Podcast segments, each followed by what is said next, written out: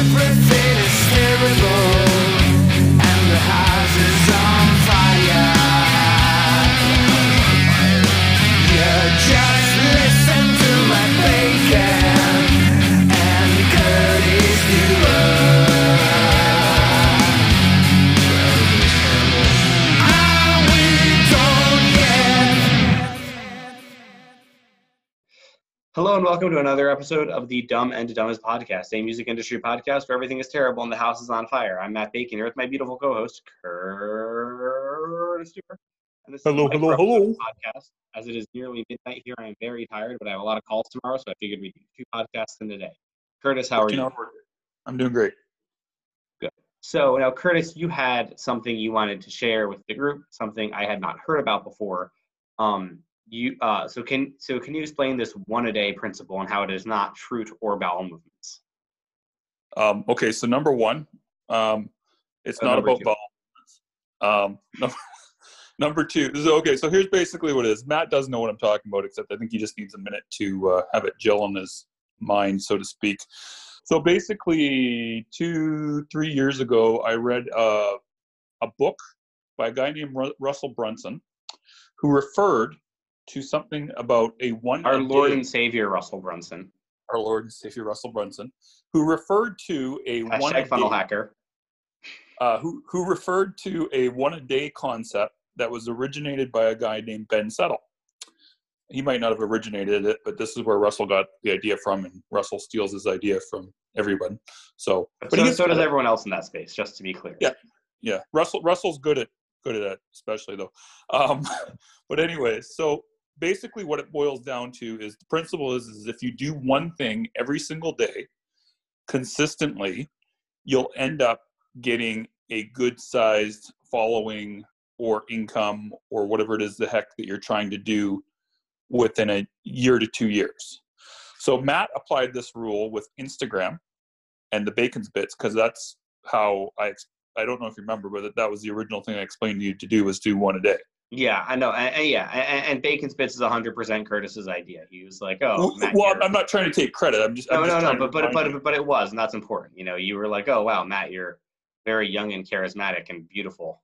And I was like, he's yes. Cute, he's cute and handsome. Um, exactly. You know, because again, remember, but, Curtis found me trawling for teenage boys on the internet. But anyways, um, yeah, I'm just trying to remind you that this is where the concept originally came yes. from. So it's basically you do one a day every single day. And if you don't miss a day, you'll eventually get a big audience. Now, Matt parlayed this with the Bacon's Bits into being like what, ten thousand followers, eleven thousand followers, something like that. ten thousand followers on the gram and like twenty-three hundred on the talk. Yeah, so that's within uh, about a year and a half, two years, if I'm not mistaken. Correct? Two, two, two years. Although I will say it was, it was a year. It took exactly a year for me to go be able to speak at a keynote. That's right. That's right. And Russell basically says that the principle is it's going to be one year is what he says. Now, whether that's going to happen with everybody, I don't know. Matt did do it within a year. And exactly a year, which is what was crazy. Yeah, I mean, I've applied it in other ways. I'm, I'm not applying it to the speaking thing, obviously, but it does seem to take about a year to do to do this. So, but the trick is that you got to be consistent at it. So it all boils down to consistency. So now Ben talks about it in regards to email. His specialty is email marketing. And if you ever go read any of Ben Settle's stuff, he all he talks about is email marketing, basically. But one of the things he also talks about is that you can apply it to other platforms, like Matt did with Instagram, for example. And you can do it, uh, he and you can also do it on Facebook, which is a little bit harder nowadays because of the algorithm. Keep in mind, this was written, I think, by Ben twenty fifteen, twenty fourteen, something like that. But you can apply it to email. You can apply it to YouTube. There's no shortage of places that you can do. Uh, or sorry, that you can apply this to uh, in order to grow whatever the heck is you're trying to do. And it might be might be monetary wise, it might be fan base wise, but that's the general principle.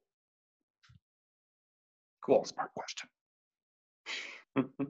Yes, for those for those who don't know, I told Curtis I would ask some smart questions. Evidently, Curtis has not been paying attention to the last five hundred episodes of this podcast. Um. So, okay, yeah, so this is, this is, but that that's a good way to do it, because I do think that the consistency is obviously crucial, And mm-hmm. also, I think it ties, it comes down to like that Tony Robbins thing of, oh God, I became that guy. Oh God. It, it, no, but, but, but Tony Robbins has this thing about how like you underestimate what you can do. You overestimate what you can do in a month, but you underestimate what you can do in a year. He stole that from Jim Rohn, I want to point out. Yes. Okay. But whatever. Who was Tony's mentor? I want to also point out. But, you know, but the point, the point I'm trying to make here is that this is how it works. There's a lot of layers to it. And, you know, but ultimately, if you take the time and if you're dedicated, you know, it's going to work. Like, but you have to keep doing it. Curtis, can you please elaborate on some things you did that were not content plays that you did for a year so that, and then they worked out? Sure. But before I do, one thing I also want to point out is that I forgot to mention as well, is that Ben got the idea for the one a day thing from Jerry Seinfeld, who apparently uh, kept a calendar on his wall every single day before he'd actually become famous or anything like that, where he would uh, mark every single day that he wrote a joke, and he had it as part of his target that he would write one joke every single day in order to make himself better. So I just wanted to give the a proper attribution to that too. Uh, but what, one way that I've, I've done it is social media. Like for example, Twitter. Um, I don't think I have missed a day on Twitter in, fuck, uh, three, four years? Three or four years? Yeah, I don't think I, I don't think I've missed a single day on Twitter in three or four years. Twitter has become like I mean, a major income driver for you. Yeah, well, it, income in different ways, because I look at income as being like also for getting reviews, right? Because that's an income in form of work, right? So, well, sure. Not work, but placements for my people, right? Like I get a lot of people that I interact with as a result on Twitter that I get business from in some way, and it's not always just monetary. It can be like stuff for Uh, other clients. I've connected people as a result on Twitter, but I mean, Twitter for me is the main force for a lot of the stuff that I that I've had go go right on the business, right? Like it's probably been better for me than pretty much any other social media platform. But um, yeah, I mean, yeah, that's that's a really good example right there. And yeah, I mean, and so there, you weren't even, just to be clear, you weren't even doing anything. But like, like it wasn't like there was like a, a clear content strategy there. It was just like, oh, uh, uh, for, you know, I mean, there are some pieces of content you do regularly. Like people obviously love your polls, mm-hmm. but you're not doing a poll a day, right? I, I well, I was, but I what I have it is I have it so that way I do either a, I have it where I do a question or a poll every single day, and I've been doing that for the last year and a half. Yeah, and that gets you hella traction from what I've noticed. It does, and I, I mean, I've grown my Twitter since I did, did that. It grew about three times, I think, within the span of a year. I mean, I'm only at like twenty-five hundred followers, but I mean, like, I'm a nobody, right? So, you know, but I still get a lot of interaction on it, and I make a, like Matt yeah, said, and you a get good a, chunk Curtis of my business. Gets a really good amount of interaction out of, uh, out of his twenty-five hundred.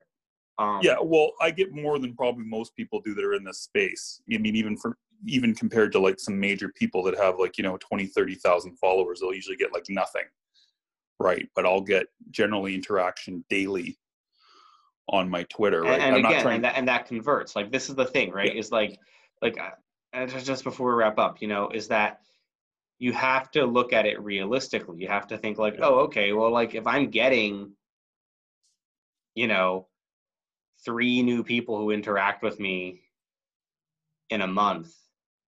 Well, that's three more people than I had last year, you know? Well, it's not just that. I mean, like, even if you only have, for example, two hundred followers on your Twitter or your Instagram or whatever, but if those are people that are regularly interacting with you, I mean, and if those two hundred people each spent, like, say, even three to four dollars per day, and let's say you got one hundred people, that's still, you know, let's say it's eight hundred bucks a month just from one hundred people you could get realistically as a musician. Yeah. You know what I mean? And, and like, it's not, and it's, and that's better than having fifty thousand people follow you that don't do anything. Yeah. you know, yep. and, and, and, and it's hard and it's weird, but it takes time and it takes time and it takes being extremely goddamn dedicated mm-hmm. on a level I think most people don't want to do, mm-hmm. honestly. Mm-hmm. Um, you know, yeah. I, I think that Curtis and I definitely wake up some days and are like, ah, but we, we, but you have to build the habit. You know, I always tell people social media, it's like building a muscle. Mm-hmm. And you either, you exercise the muscle or you don't, but if you don't exercise the muscle, you're going to lose it. Even if you get no traction, like here's a good example. I know you want to wrap up quick, but I just got to give this. Like uh, two weeks ago, I made a series of tweets where I talked about how I hated the band Liturgy. Hate Liturgy. Fucking went all in and just expressed my hate of the band Liturgy. I ended up losing forty followers for the first time in probably years. I, I've like go, I actually went down a month in followers. But I want to point something out. Because I'm consistent, I've almost gained all those followers back in two weeks. So it, yeah. I'm just saying that even with a bad tweet or a bad social media post that people don't like, if you're consistent, you can get it back. Yeah. You know, and you always will get it back if you're consistent. But you have and Liturgy does suck, by the way. I will okay. die on that hill. We're done now. This has been Dumb and Dumbest. You have been listening. Are we done yet?